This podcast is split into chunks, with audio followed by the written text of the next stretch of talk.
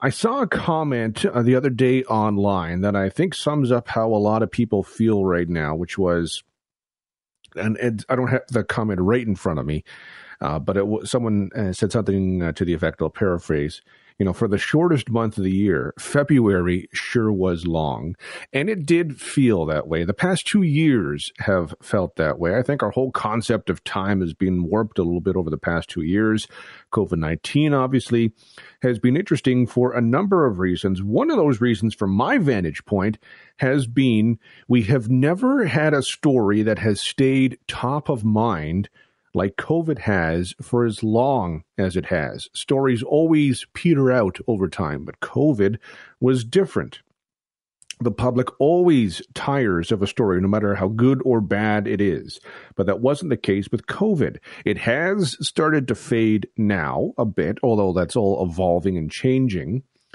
And the first real, you know, story to come along to knock it off was a war in Ukraine, which is not good, to state the obvious. So you put it all together, and it can make for a heavy time for a lot of people. How do people cope with that?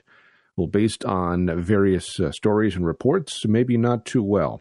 Uh, Dr. Marcia Sirota is an author, speaker, coach, psychiatrist, and she is a regular contributor to the show. She joins us now. Uh, Dr. Sirota, I certainly appreciate the time today. Oh, hi, Devon. How are you doing today? Not too bad. Yourself? Well, you know, a little worried.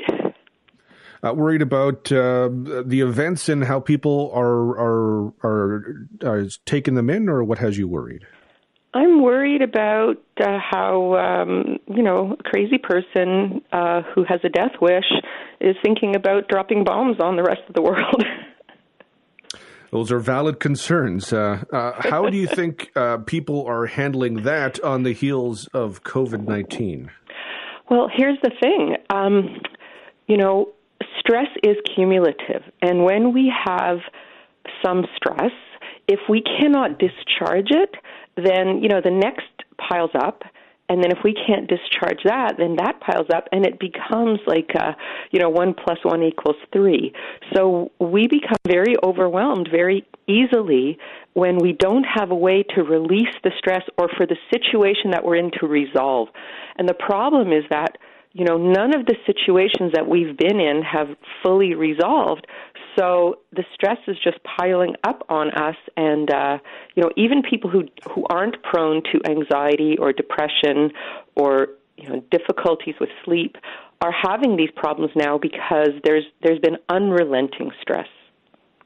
Is there a particular uh, generation that is maybe uh, most at risk, or one that you're you're following or worried about most? Well, I'm definitely thinking about the the Gen Z who are the ages of 10 to 25. I think these young people were already in a crisis before COVID began. They were having, you know, really high rates of mental illness. They were having a very high suicide rate. In fact, the suicide rate among youth in Canada is the third highest in the industrialized world, which is pretty pretty frightening. So we you know we were already having a crisis with the youth. I remember getting so many pleas from the uh, local colleges and universities in in the Toronto area asking all the psychiatrists in the community if they had time to spare to do counseling for their students because they were swamped with need. So that was before COVID. That was before Putin started uh, threatening nuclear war on the world, you know. So these young people are really struggling and they're looking at a very difficult future. You know, when I was 21, my biggest decision was which medical school to go to. You know, these kids are, you know, I ask them, you know, what's the current events today as as one of my uh mental status questions and they go uh World War 3.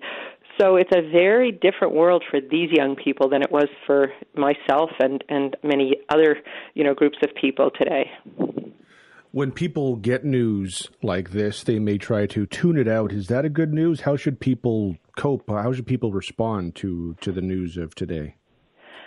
Yeah, there's there's two dysfunctional ways of coping, and there's a bunch of functional ways. But the dysfunctional ways are we want to avoid because it's so overwhelming and it's so upsetting that we just want to push it away. And that's quite understandable given how much stress young people have been in.